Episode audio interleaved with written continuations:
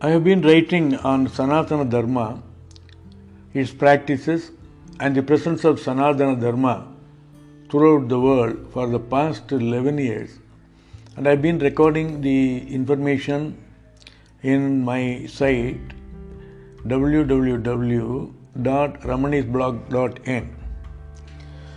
In this process, I have been attempting to study the references to Sanātana Dharma through various sources, including works in other languages. I have requested Miss Beatrice Laurence, France, who is a regular reader of my post, to suggest French references. And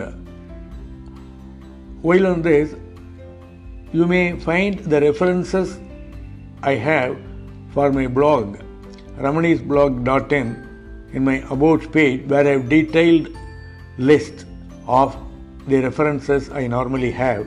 And also, I post the link or the source for each of my articles. I am aware that French is the most suited. I am aware that French is most suited language for philosophy apart from Sanskrit. I was sure that there are bound to be references. I was suggested a site and I have been promised more. As I was going through the site, I chanced upon a link that threw up interesting information about Sri Krishna. I shall be writing on Rama influence, sourced from the site mentioned by my friend at a later date, and it will be podcast or later, as I have to study the material in depth as it makes starting rev- revelations. Now, I have been established from reliable sources that Christianity was nothing new and was sourced from elsewhere. There was Sanātana Dharma present in the Middle East. Interesting that the Jews were the descendants of the Yadavas, Krishna's clan. twenty-two tribes left India after the Mahabharata war. After the epic battle of Mahabharata, exodus from India began. Many tribes fled from India toward the north and west. It has come to light that one of the tribes, Ailas, fled to the Middle East, and the Arabs called their god as Allah from the Sanskrit-speaking tribes Ailas. Ailas were a part of Yadavas and Pauravas who took part in the Mahabharata battle, and this tribe did not stop there.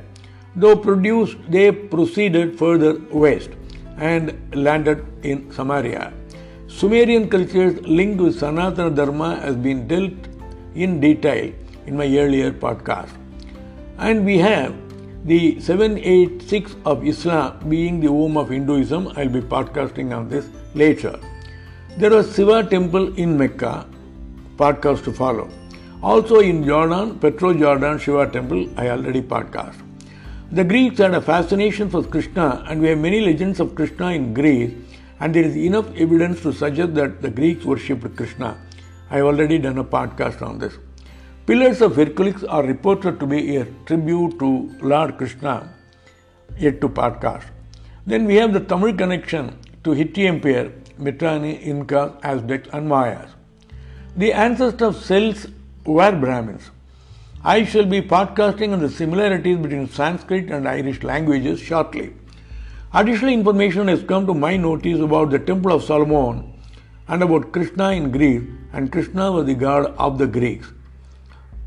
In about, quote, in about nineteen hundred B C, hundreds of thousands of native Indians emptied northern and central India and fled to the Middle East after Krishna Dvaraka sank under the water. My observation, I have reservations on the date. My projection of the date is much, much ancient. Quote continues, his family together fled together to the Middle East or to what is now Iraq. Only some gigantic natural disasters such as earthquakes and floods could have caused such an exodus. It was at this time that the Saraswati and the Indus changed their proper beds. The Saraswati dried up, possibly as Krishna's son Pradyumana's city is in Rishya. I will be podcasting on this as well. The word Jerusalem is derived from Sanskrit Yadu Ishalayam, meaning the holy rock of the Yadu tribe. Lord Krishna was a Yadu. The Muslims still revere this huge rock and the Dome of the Rock on Jerusalem in Temple Mount. Until now, I've been wondering why Krishna's name did not appear in Jerusalem after his arrival there. Yet, the name of the king of Jerusalem, Melchizedek, the mentor of Abraham, did. I once thought Melchizedek was the name of a certain person. I made this mistake by thinking that a prince and a son of a Kassite king, Melchizedek, was a supernaturally endowed prince, magician and spiritual giant. I thought he had accompanied Krishna, Abraham and Sarah to the Middle East. Later on, I came to realize that the Sanskrit word sadhaka applies to anyone who is an adept, a magician, one possessed by supernatural powers, gained by worshipping a deity or by uttering magical chants. Krishna and his family probably fled to Iraq, and I am certain that they went to Jerusalem. The word Jerusalem is derived from Sanskrit Yadu Ishalayam, meaning the holy rock of the Yadu tribe, as I mentioned earlier. I have additionally shown this uh, quote is from The India We Have Lost, Paramesh Chaudhary. I have additionally shown in this article that the New Testament words for Jesus all refer to Lord Krishna and his holy names. The early Christians were convinced that Melchizedek was just a prayer incarnation of Jesus Christ. The remains of Nag Hammadi manuscript entitled Melchizedecism to confirm this. Melchizedek, king of Jerusalem and mentor of his son Abraham, was none other than ancient India's god Krishna. The early Christians thought that Jesus was a reincarnation of Krishna, for who else had the name Yesu Krishna, Isa Krishna, et cetera. Many people do not understand what is meant by Joshua's remark about the other side of the flood. They think he was referring to Noah's flood.